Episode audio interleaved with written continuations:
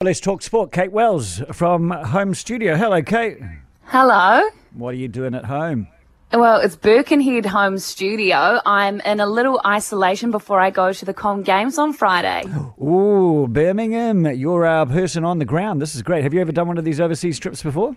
No, I haven't, so I'm very excited. But all of this heatwave chat is making me a little bit nervous because it's been so cold here in Auckland. So, mm. I mean, I won't be mad about getting a tan though. No, you won't, but it is actually atrocious. I actually know the director of Commonwealth Games coverage from Sky TV who's already in Birmingham, and he says it's absolutely intolerable.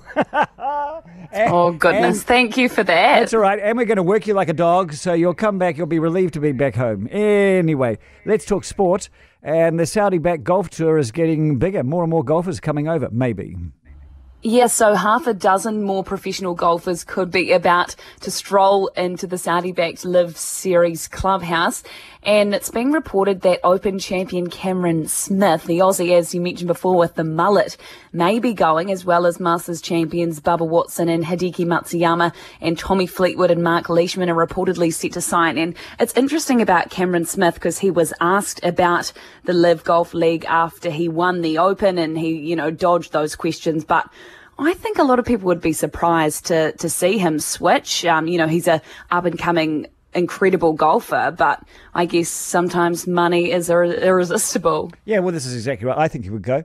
Uh, he would go for a, a number of reasons. One is the money. The money, on average, is better no matter where you come.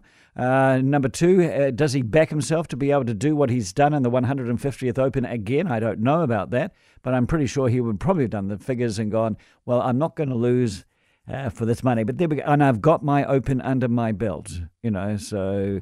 Uh, I think, well, we'll wait to see, won't we? Hey, a wonderful Russian tennis player, a woman, has come out as gay and has said, I've got a partner. Th- This is a brave move considering the climate back home. Yeah, it's very brave. Daria Kasatkina, Russia's highest ranked female tennis player, has come out um, as gay, and I think it, it's really big because obviously Russia, it's it's not something that you know they talk about openly, and they try to shut it down as much as possible. So very brave from her, and hopefully she can you know set the example, or at least um, inspire other people to to do the same and feel feel brave and confident enough. She won't be going home, will she? She'll, she'll be an American now, won't she? Oh, I assume so. Yeah, it's a brave thing to do still. Uh, and finally, let's go to cricket. And we're now into the T20 series against Ireland. Yes, we did. And New Zealand had a 31 run win in the opening T20 at Belfast. Obviously, those two uh, ODIs were very close. So I think they'll be um, glad they didn't, you know, leave this one down to the wire, the T20. And the second one is on Thursday morning. So hopefully some more good results from our men's team. Well, um, what, what did Lockie Ferguson get? Four wickets for 14 or something like that. That's that's a really good performance. And Phillips was batting well as well. So uh, they're getting their, their form and their mojo back a bit. yeah, absolutely. I have, Carry on. I, haven't asked you. Uh, are you a Foster go or Foster stay person?